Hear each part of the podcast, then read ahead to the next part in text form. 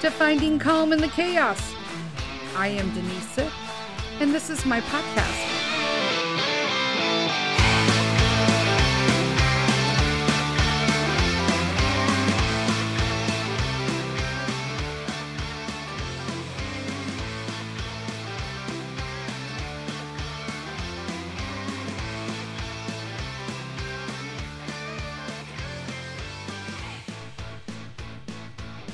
Hello, hello, hello, my friends. Welcome to another episode of Finding Calm in the Chaos. Happy Wednesday. I'm Denise. We're jumping right in today. Um, I called this episode The Missing Link because um, there are, uh, as I have gone through all of this therapy and self discovery and really digging into childhood trauma and all that kind of stuff, I've realized that how much you miss like the things you miss in life growing up in a dysfunctional family. Um, it is truly um, something that you don't even think about. But when you're in a dysfunctional family, my family, I would say in the dysfunctional percentage range is probably 75, 80% dysfunctional.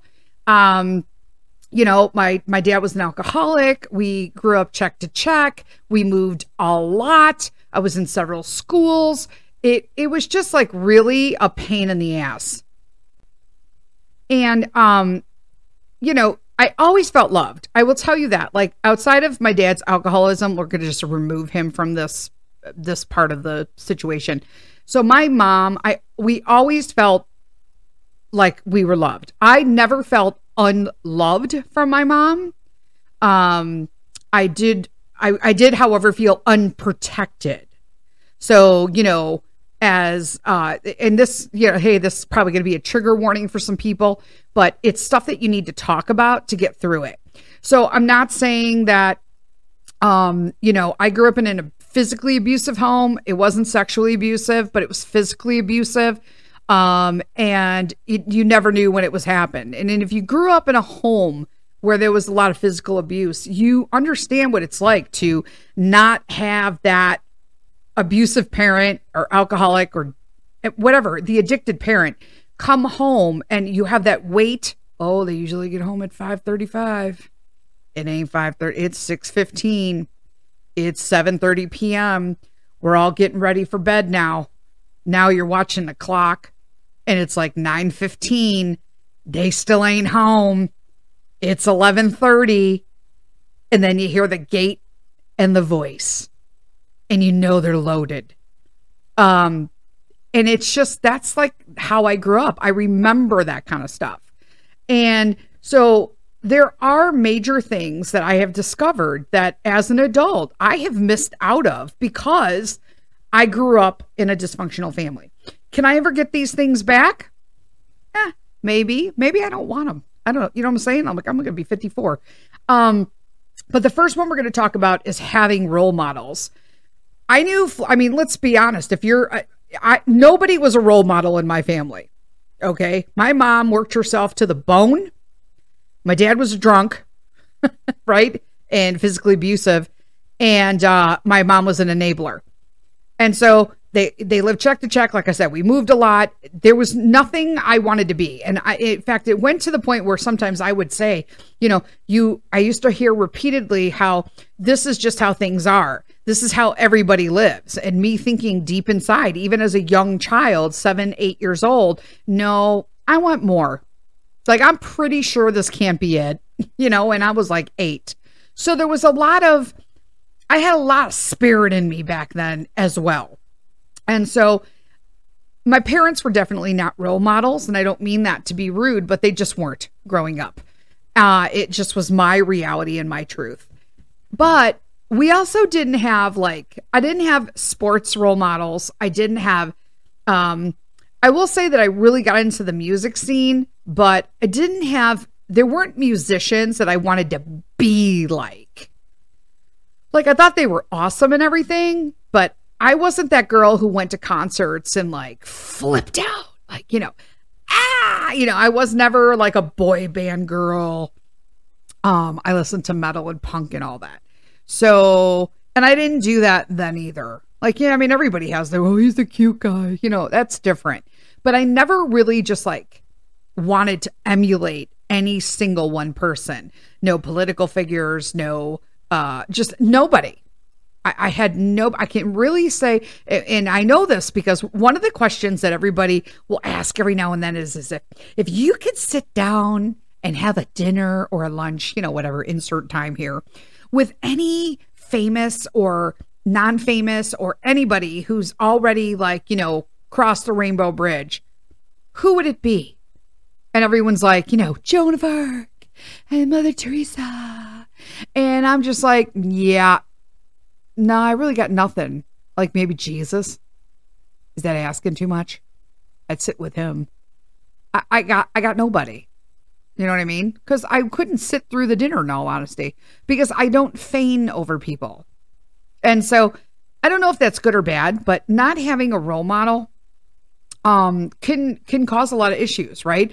Because what it does is is it makes you feel isolated. So I all basically spent my whole life feeling that I was like it was me against the world. And it was because I didn't have any role models or anything to look forward. I didn't have that. You know, my parents weren't the people who would be like, you know, we absolutely love the Smiths at church because they just like, you know, what a what a great marriage to live up to or what a great, you know, and nope, Nope, they didn't do any of that. So, um, I didn't feel that was out there either. They basically said, "This is what you have. This is what you get." You know, what do you think? You're better than everybody. This is life, and so that's what you're stuck with. And I just thought deep down, there's more for me, peeps. So if I got to keep it to myself for 45 years, I'm gonna do that. But something more is gonna come from me. And that's just a fact, right? I made tons of mis- I mean, like, I didn't want to be like them, but like, you know, did I wind up being super bad with my finances? Uh huh, for a while. Did I wind up being an alcoholic? Uh huh, for a while. Did I wind up making really poor decisions in life? Yep. And I probably will continue to because, you know, that's life. But I don't beat myself up about it and then go on and on for hours and hours or every time somebody has a party, like bring it up to them. You know what I'm saying? That's my family. So having role models, just something that dysfunctional. If you grew up in a dysfunctional family, don't feel bad, but you probably don't have any.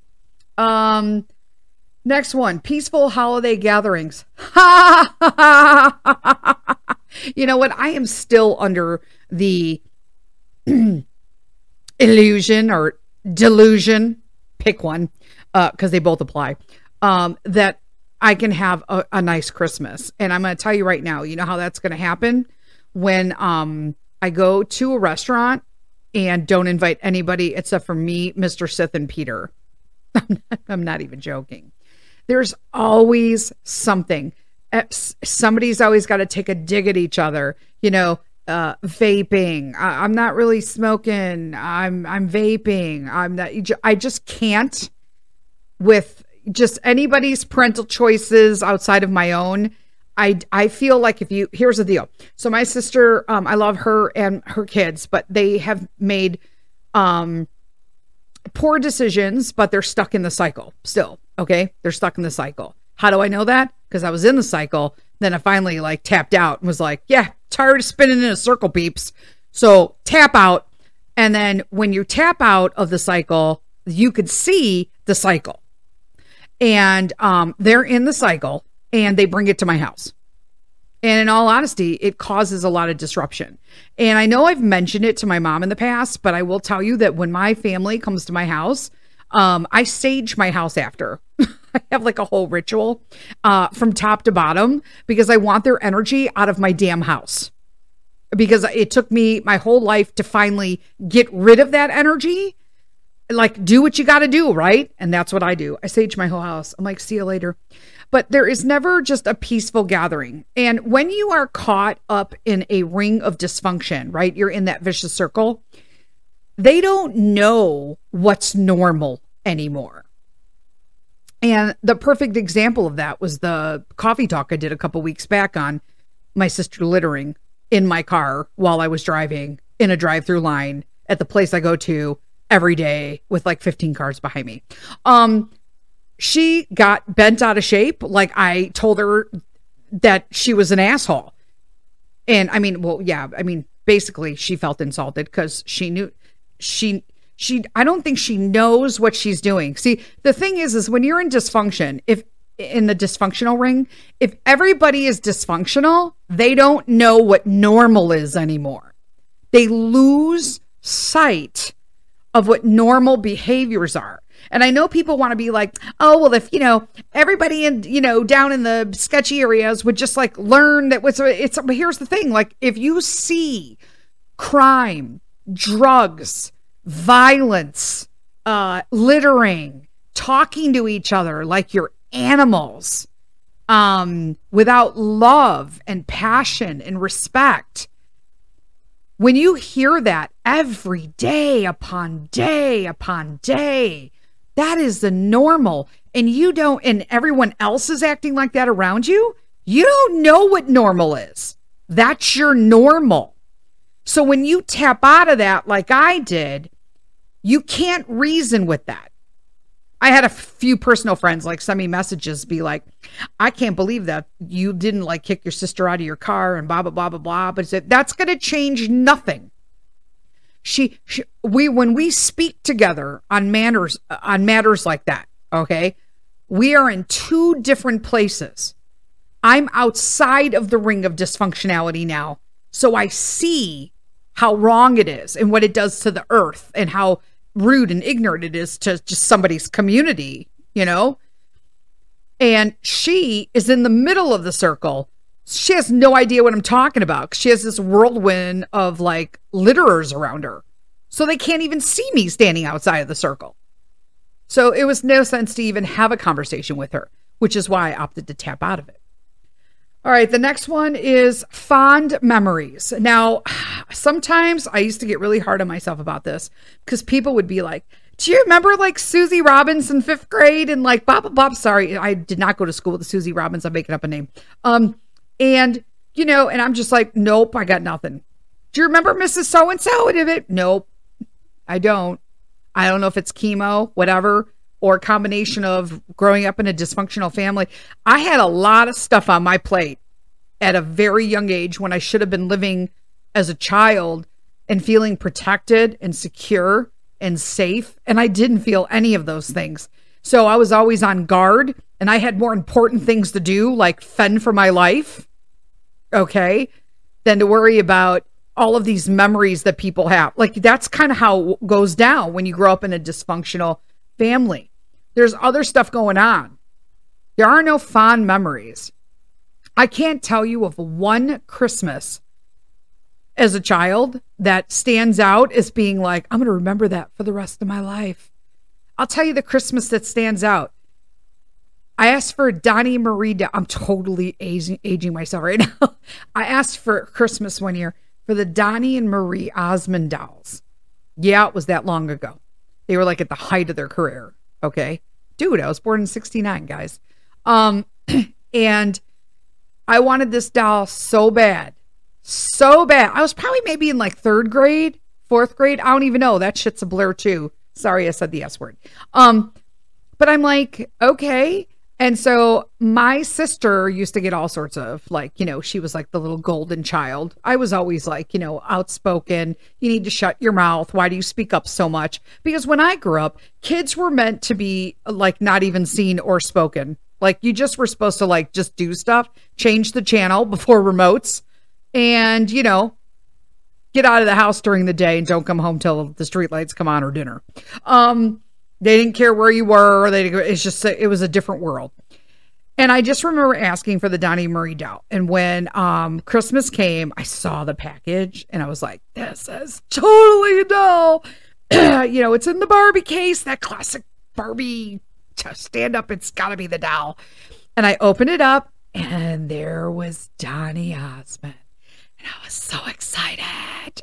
And I was like, yeah. And uh, all of you now are being like, Denise, this is totally a fond memory. What do you mean you don't have fond memories when you're a dysfunctional family? Please hold. Um, then I looked over to the side of me and I remember this. This is the, I remember this like I'm there. Okay. I see my sister opening up the other part of my package. And I'm like, wait, that's mine. And she was like, look, this has my name on it. And I'm looking like, wait, maybe it's a mistake. I'm pretty sure that should have my name on it. And she opened it up and it had her name on it on the tag. And it was Marie. I got Donny and she got Marie. I got the boy. I didn't even get the girl. What the hell good is having the guy if I don't have his sister? It was useless to me. I thought, it's like the same present. That's like, uh, a, uh, to me, it was like if someone had ordered a Lite-Brite, but chopped it in half with an axe and wrapped half for her and half for me. I loved a Lite-Brite as well. but that's literally like I, I thought I had a fond memory and then boom, it got shattered again. No fond memories. Any family functions ended in my dad and his brother, my uncle, being totally drunk and stalking each other outside with weapons, get, beating the crap out of each other, or um, yeah, and us kids being evacuated out of wherever we were in like footsie pajamas so that we stayed safe. Not even joking. Um, next one. Having a stable home to return to when you need refuge. Yeah, nope. I never went home when I needed refuge. Uh, I went to my friend's house. I had two friends I went to all the time. And it's interesting because uh, I met up with one of them later in life, and her mom wound up coming over and she told this story and said, I remember when your dad would be out drinking, and I always knew when you asked if you could spend the night, it was so that you could be safe. So I always said yes. Oh, this is going to tear me up. See, it's okay to cry about this stuff, guys, because it just was such a beautiful moment for me with this woman who was my girlfriend's mom. And I remember her telling me that she always said yes because she knew I would be safe. And she said there were many nights that you didn't even know when you two would be sleeping upstairs and your dad would come to the house loaded looking for me. And I would tell him nicely that you were here and that you were sleeping and that you were safe, but that she wasn't going home with you tonight because he had been drinking. She's like, sorry, not sorry. She goes, and I would shut the door on his face. And she goes, and that happened on more than one occasions. And I just thought to myself, Jesus, thank you for sending this woman to me and giving me refuge. But it shouldn't be that kind of refuge. Do you know what I'm saying? Like, how jacked up is that? It's horrible. Oh, God. So there's a little trip down emotional memory lane. Uh, next one. Oh my God. I'm all like boogery now. Uh, support when life events happen, such as like weddings, baby showers, graduations. Well, I could tell you that pretty much no one came to my graduation. I, it's what's funny is, is that by the time I had graduated, I had a great relationship with my great grandmother on my maternal side. She was amaze balls, okay? but I did not have relationships with either pair, my my father's or my mother's parents. So I didn't really have grandparents. They all had issues with my parents. So of course, naturally, you know, that dysfunctional ring, you know, screw the kids. We don't like the parents. Um, but I remember that my dad's, at least my nana, my dad's mother showed up she was always condescending and just rude to me. And I know that sounds horrible, but it, it she was. I never felt comfortable in her presence ever. And um, which is odd because I have first cousins, right? So my dad's brother's kids, um, who talk about having such wonderful memories with them. So I mean, one of two things are happening here. Either um, they just want to remember them that way, or they actually had that. For me, I don't remember it at all, and I'm not making it up because I just didn't have that relationship with them. But uh, for whatever reason, yeah, my nana showed up at my eighth grade graduation. Not really sure what prompted that, or I don't even know. But I was like, I thought that was odd. Um, for my wedding, I threw, uh, I did my own wedding. We had a very small wedding. It was just is what it was. I'm like, man, I'm just gonna do this myself. It's a control thing, right? I didn't want anybody to ruin my day. So I was very specific about stuff. So I did it myself. So same with my baby shower for Pete. I threw my own baby shower too, and it was very specific. I had everybody, I had so many people at my baby shower, like people that I graduated eighth grade with. It was fantastic. And it was because I grew it. Like I threw it, not grew it. I threw it. I grew the baby, but I didn't throw it. I didn't grow the party. Um, also, like I, I just I'll be honest with you, like I don't have birthdays that really stood out as being spectacular. In all honesty, I don't even remember my birthdays. Um, not, like there wasn't anything special that was done. I, we I know we've had cakes in the past, but uh, birthdays, um, I, I just I just don't like. I see pictures of me as a kid, and I do remember like one. Here's another one. Here's another memory of me having a party, but I had to share a cake with my brother. Yay. He's like my younger brother. I'm like, you know, two years older than he is. Great. I get to have a boy party at the same it was just and I know it was probably totally economical on my parents' part. You know, they probably didn't have the money to have two cakes and whatnot, so they wanted to have the joint party. I totally get that, but it still doesn't take away from the truth that um, I didn't really have um, any birthdays that were substantial that I need to remember.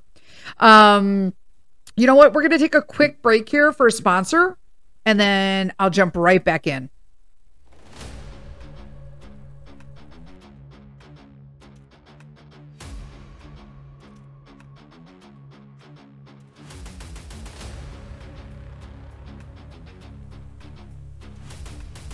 Today's episode of Finding Calm in the Chaos is sponsored by Reclaimed. Reclaimed is a one man brand from Chicago, Illinois, specializing in handmade commercial and residential furniture and fixtures. The man behind the brand is Brian McQuaid, and the soul of his business is anchored in his handmade wood art pieces. Don't think that these pieces are just ordinary furniture and fixtures. These pieces were founded under the notion that art should be affordable to everyone. Each piece is custom designed and crafted with everything he's got, which means you're not getting a plain big box item made in mass, but a personalized, meaningful work of art that will bring compliments from whoever sees your reclaimed piece and joy with you seeing and using your piece daily. Not a single person, I will tell you, walks into my office without asking me about my reclaimed desk and end table. And they can't hang their coats without asking me where I got the cool railroad spike wall coat rack either. Brian's talents go far beyond dust tables and coat racks. Personalized hearts, jewelry boxes, flags, special occasions. It's art, folks, so the possibilities are pretty much endless. You don't have to take my word for it. You can check out the beautiful art of Reclaimed at www.reclaimedchicago.etsy.com. Again, that's www.reclaimedchicago.etsy.com. Or Check out and follow them on Instagram at Reclaimed, B R E C L A I M E D.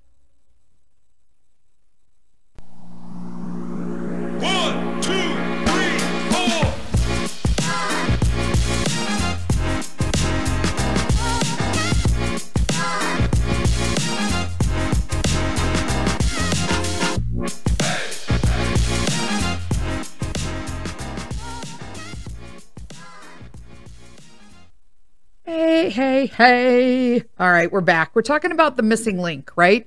Things that you might miss when you are from a dysfunctional family. And these are the ones that I missed out on. Um, so we just talked about like special occasions and stuff like that, like life events, support for that. Yeah, not gonna happen. Um, I did all my own. But um, here's a huge one for me, and that was the freedom to express my emotions openly. You didn't cry, you didn't get happy if something happened that was substantial at school um, and it was something that I should be proud of, I didn't come home and it nothing was lauded, nothing was celebrated. Um, we weren't encouraged to be in extracurricular sports. We weren't encouraged to be in any extracurricular activities. We weren't encouraged to do anything as a family. We weren't encouraged to go to college. Those are all things that I had to take up on my own. Um, so no support when it comes to that kind of stuff. So I will tell you that like if I wanted to do stuff, I never told my parents. I just did it because I didn't feel safe telling them. There wasn't a situation where like we would all sit around like when we planned this uh European trip uh coming up um dudes less than 30 days. Um when we planned the Euro trip, we sat down with Pete. Like he sits at the table with us. We make plans. We do seating plans on the plane together. We do everything together with him. We want him to feel involved. Okay. And then also, we let him know that things cost money. This is a trip that most people cannot afford to take, let alone be able to go on vacations in general. I mean, this is a major, you know, this is a major price tag, you know? And so um that would never happen. Like we didn't know. I mean, I don't talk to him about bills and stuff. That's like our business. I mean, he's still a kid, but we want him to be able to know that he's part of the family. He makes the division boards with us. He talks about his entrepreneurial, uh, you know, activities with the YouTube channel and all that with us. Um, I didn't have that as a kid. I didn't. T- if I was sad, I didn't say shit. You know, if I was mad, I didn't say nothing. I turned to music for that. Uh, and that was where, like, I feel like half of my life uh, was basically just me living in this fantasy world of music so that I could cope with reality uh, just through music. So, music can, uh, you know, is an art that can be truly, truly um, just emotionally life saving at times for me. For me, it was um, without being able to feel condemned right? Because my family, if you'd be like, you know, we had this big party and you had mentioned that, you know, in front of everybody that the pants I was wearing made me look fat. Maybe I should lose some weight. You know, hey, I, re- my father used to tell us, I tell me I looked fat all the time or that I was a big fat ass. Sorry, not sorry. I mean, would he say those things today? No, but he probably, you know, he's also got like, you know, dementia. So like half the time when he's talking to you, he doesn't even know like what the hell's going on. And then all of a sudden he'll have a, uh, there are many times I've had conversations with my father today that you tell him something and then he'll literally reach over to get a drink, drink it, and then look at you and be like, you know what I heard? And tell you the exact same damn story you just told him. And I'm like, uh, okay. Um, that kind of stuff. So there's that. Um, another one. Okay, this is a big one too. Feeling connected to others. So I always felt like it was me against the world. First, it was me against my family, me against my dad, me against the world, me against college, me against bullies, me against this. You know, it was always me against somebody. Uh, you know, me against cancer. I mean, it just it keeps evolving through life, you know, and me against alcohol. It's see, it's just a progression, and I feel that I've always had this me versus everybody else. I've never felt aligned with someone until I met Mr. Sith. Now I'm to bawl again. God, this is a good one today. I'm sorry, guys. I'm sorry for all the people who used to watch me cry on my lives because I'm a horribly ugly bawler. It's I just damn. and I'm not sorry about it. Um Mr. Sith um, and I, I truly believe, are just soulmates. And he was so strange, but I feel like he had to have been that strange to deal with my like total insanity. like, it's like we're a good match. We're a good fit of polar opposite. And we together, we just, I feel like I can share anything with him. He knows the real me. He's probably one of the only people in the world um to know the real me. There's probably like maybe two other girls who have an idea, but they really don't know all of me. I would say the people who knew all of me were probably my friend Nikki, Pete's godmother who passed away um, this last Christmas Eve, and my friend Michelle. And I know she's probably listening to. God, here I go again. Uh, Michelle and I have been through some shit together, um, up highs and lows, and she is a good friend. But uh, I will be expecting your text, Michelle. Um, I will laugh my way out of this so I could stop crying because my neighbors across the street are gonna be like, "The hell's wrong with her at the desk again?"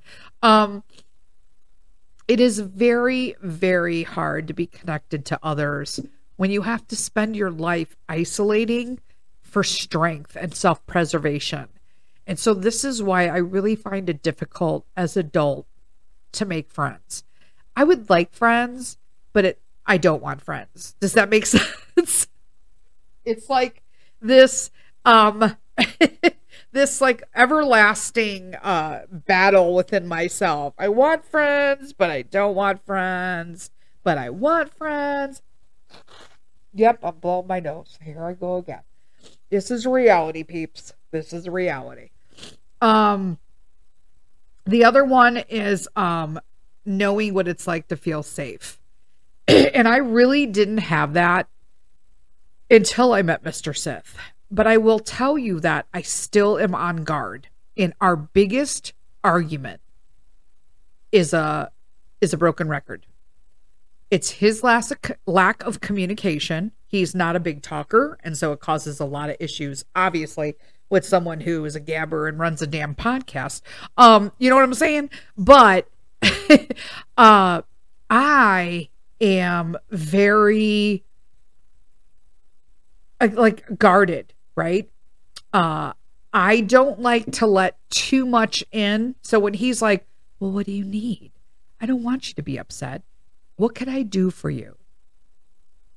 Now, most normal people will tell him what they could do for you. For people who don't feel safe unless they're the safety net, I'm my own guard. Nobody ever protected me. I protected myself, right? Through whatever means I needed to right? I was like a little Lord of the Flies girl, okay? And then someone says, okay, like they're not communicating. And I'm like, well, what do you mean? What do I need? What do I, I don't need anything. I'm freaking Denise. I took care of myself my whole life. And so I am inner battling with my my demons.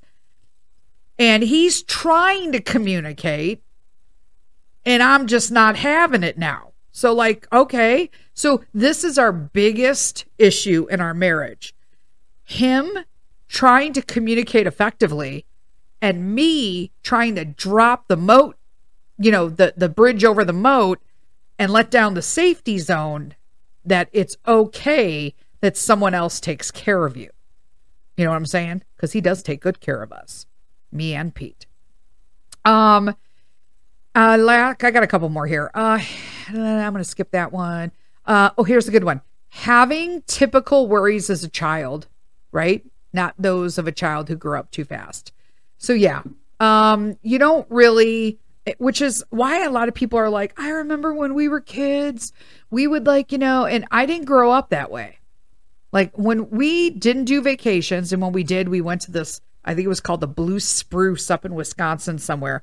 And I would always go with like my, it was always like us and the three kids, and then my uncle and my dad's brother and their three kids. And it, they'd somehow, they would get, you know, they would drink and then the whole place would be up for grabs. So, like, we were always in a state of walking on pins and needles. Like, when's it going down? Because you see, they start drinking, and as kids, and and and let me tell you, this goes over into adult life. Even as an adult, and I will say, like at 45 years old, I will see my dad with a drink and I'm out of here. Except it's in my house. So I'm like, oh shit, it's not stopping. Right? Because my dad can't have a beer.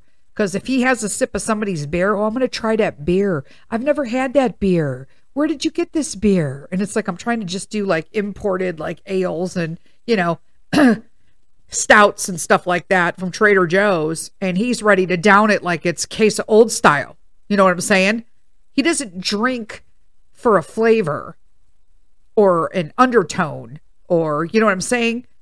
Or or notes of. he drinks to get loaded. And I used to think I could do that. But what happens is is that I was drinking with people who drank to get loaded.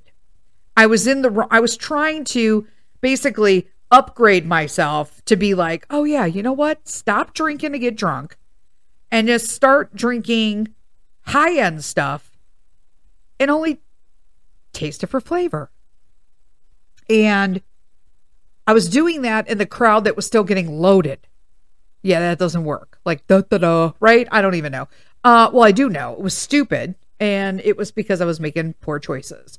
But I didn't have the same worries as normal kids did, right? I didn't have extracurricular activities. We didn't have sleepovers because you never wanted anybody at your freaking house, just in case, right? He might be stressed out because you know they're having a sleepover. It you know, and then he'd come in and I'd be like, "What?" I had a sleepover once. It was a freaking nightmare. Parents were coming picking kids up in the middle of the night. It was a nightmare. How how great do you think the rest of that school year went, huh? Yeah, that was fun. I was pretty much shunned by everybody that year and had no friends until I left the high school and went to a new high school. Then I had to start fresh with all new uh it was a junior year. I'm like, "Really? Really?" So you don't bring people home and I only had my one friend that I met at that second high school that I would go by her house cuz I just knew and she her dad drank as well, but he was like a different kind of drunk. And I know it sounds weird, but there are different types of drunks. My dad was just a drunk. He'd call off work, he'd not show up, He'd lose it at, at lunchtime and go to back to work le- drunk. It, it's just what it is. He lost his pension. He lost a great job because he was drunk. Okay. And he went from job to job to job after that. It's not being a jerk, me saying that. It's just the reality. Her dad was a functional drunk. He had the same job forever. He drank one thing, vodka. He cooked. They were Polish. And he would drink and then he'd drink at home. He always drank at home or at the one place, the one bar. And then he'd come home and he'd go to bed and he'd go to work and he'd start all over again. You know what I'm saying? He never missed work. He was very structured. He was a functional drunk. Just saying, right? Um, so yeah, not uh, the typical worries of a, a regular kid. You know, most kids don't sit at home at dinner time and your dad's not at the table and and think, oh, daddy must be working late today. And you're thinking, oh, dad, daddy gonna come home today and rip the fucking hair out of my head. Sorry, I said the F word. Oh my god, it's a Wednesday. It's fine. My sponsor's cool. Um, you know, that it's just there's different kinds of worries. Faux show. And the last one I'm going to talk about today is um looking uh finding someone to look to for sound advice. I didn't have, I was alone growing up, alone completely and utterly. There was nobody that I trusted as an adult. I'm not saying I didn't have adults that I wound up seeking as kind of like a refuge. I had a counselor in high school, the second high school I went to, who was amazing. And she noticed that my behavior issues and I was a habitual fighter. Um, and think about that though. She knew that the fighting at school was triggered and habitual from something that was happening at home. Like she was a true counselor. She saw something and didn't be like, yeah, that girl's a troublemaker. She's a school troublemaker. Let me explain something. What happens when your kid goes to school after he spends the night getting his ass beat and watching his mom get his ass beat? Okay. Let me explain what, what happens to her Okay. She goes to school the next day, tired AF, with a chip on her shoulder, scared out of her mind if anybody's going to bring it up that she has to say nothing happened if there's marks on her. And then the first time somebody looks at me and is like, What are you looking at, Denise? Because, you know, everybody, I was smart. I was like the bookworm. And I was very quiet until I got to high school believe it or not. Um, and I will tell you that I'll tell you exactly what happens. you go and jump on them before they jump on you. Because I'd be like, listen, I just got my ass beat all night. You want to, you know, hate you in my face? I was all over them before they even thought what would happen. And then a lot of people be like, oh, she was a bully. Was I? I was getting my ass beat every night. Nobody even said anything, except for one counselor. And back then, nobody ever reported anything, right? This is, I told you guys, this is a long time ago, right? But at least I knew that she was aware and didn't treat me like poop. Teachers treated me like crap in high school. Like in crap. I'm getting my ass beat all night. And then I go and I get like harassed by teachers. I had an English teacher once that physically threatened me and touched me. Like he he was a very heavy set man. And I was copying an attitude because I came to his late class, uh, his class late. It was my first class. Um, it, it's because I had been up all night getting my ass beat uh, by my alcoholic dad. And then I'd walk into class and he uh, told me I had to get out of his class. And I'm like, I'm not leaving your class. Like, we're not playing this game, man. Like, in my mind, I'm like, you know, you're in high school. Come on, is what you're thinking, right? And he said, stand up, stand up. And so I, and mind you, this is Chicago Public High School. So a few people don't think this stuff is happening today in high schools eh, when people are so off cuffed. It was happening when I was there in high school in Chicago. And I remember standing up and he pushed the desk out of the way and then pushed me up against the wall. Like, I'm not even joking. He physically assaulted me and pushed me up against the thing. And then with his big belly, he kept pushing on me. You think you're so tough in this school? Push with the belly. I dare you to turn. You're always acting like that. And literally, I was like, literally, I was number one, I started crying because number one, I'm. Uh, what's the first thing that's going through my head? This is the shit I'm going up against all night. This is what I'm going up all night. And then all of a sudden, I snapped out of it. This is a true story, by the way. My mother had to go to school for this. And I stopped crying. And he was, we were faced, we were nose to nose, and he was, his stomach was pushed against my body. And we're not talking like in a sexual way. He's doing it in it to intimidate me. And I looked him right in the eye. And in front of the whole class, I said, I get my ass beat every night by my father who comes home drunk.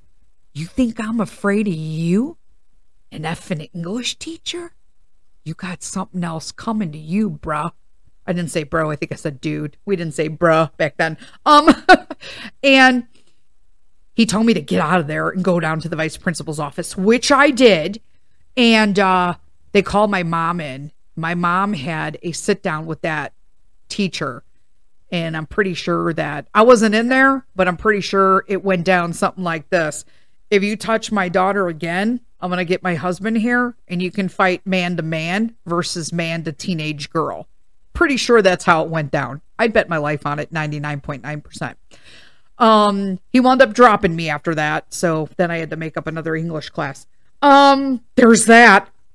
But I will tell you, yeah, I you just things are just different. Like when you're doing stuff, right? I didn't have like worries that other kids had that were normal. And no one to look to for sound advice for sure. Um, I certainly wasn't going to talk to teachers. Uh, I wasn't in any, you know, um, they didn't pay for anything to do. You know, I did stuff on the side that like, you know, was just between like me and the sports facility or wherever we went to kind of like rally ourselves in. But like my parents never went to anything that like we did outside extracurricular. I was very artistic. They never did any of that. Um it, it's just all sorts of stuff. Uh it just it was not that type of family growing up.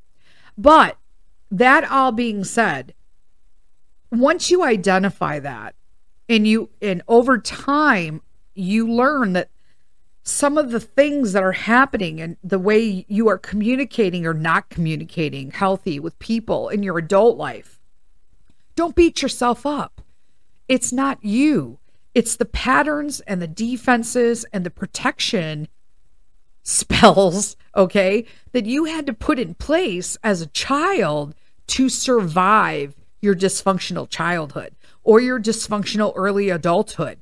Okay. It's okay. Just you need to know that you have to work on it because it is indeed a dysfunctional response to dysfunctionalism, right? It's like throwing the dysfunction around, okay? Dysfunction for you and dysfunction for you and dysfunction. You know, we'll do an Oprah thing there. But it is dysfunctional nonetheless. And so that's why once you address those things, and if those are things that you're missing, you could look back. And dysfunctional doesn't always have to be alcoholic dad, right? It could be weird you know, it could be anything. That's how broad that spectrum. The dysfunctional spectrum is the broadest spectrum on earth. Just saying. Okay. And so that's what I'm going to leave you with today. Uh, again, whoo, it was a good one. I bawled twice today. Whoop, whoop. They're letting it out. Letting it's called a cleanse okay? Um thank you guys all for listening again. Um what i am going to ask today a little short before we round off here is i'm going on a year in june that i've been doing the podcast. I'm international. I'm in over 35 countries. I feel so blessed and humbled every day and thank each and every one of you who for list to listen, uh, who listen in every week. Um, but what I do need is that I have big goals for this podcast, and I want to take it even higher. And so I need help from each and every one of you. And I'm asking if you could please leave a review on the podcast platform that you listen to, whether it be Audible, uh, Google, uh, Apple Podcast, Podbean, whatever it is. Um, all the podcasting platforms have a little review where you can, a little section where you can review the podcast. If you could just review it and type a few words if you have time, that is greatly appreciated. Um, beyond what you I could possibly thank you for. Um, but I would appreciate that. What it does is it tells the podcasting platforms that people are listening and they're commenting and that you like the podcast, even if it, you know, if there's five stars out of five stars, I'm not telling you to give me five stars. I'm just saying, if you rate the podcast, they're going to see that people are actually rating it. And so that means people are listening to it. And so in that algorithm of podcasting world, that basically makes them push me out to new listeners as recommendations. And that's what I need right now to take it to the next level. Thank you so much. And I will see you next week on Wednesday. Until then, lead with kindness.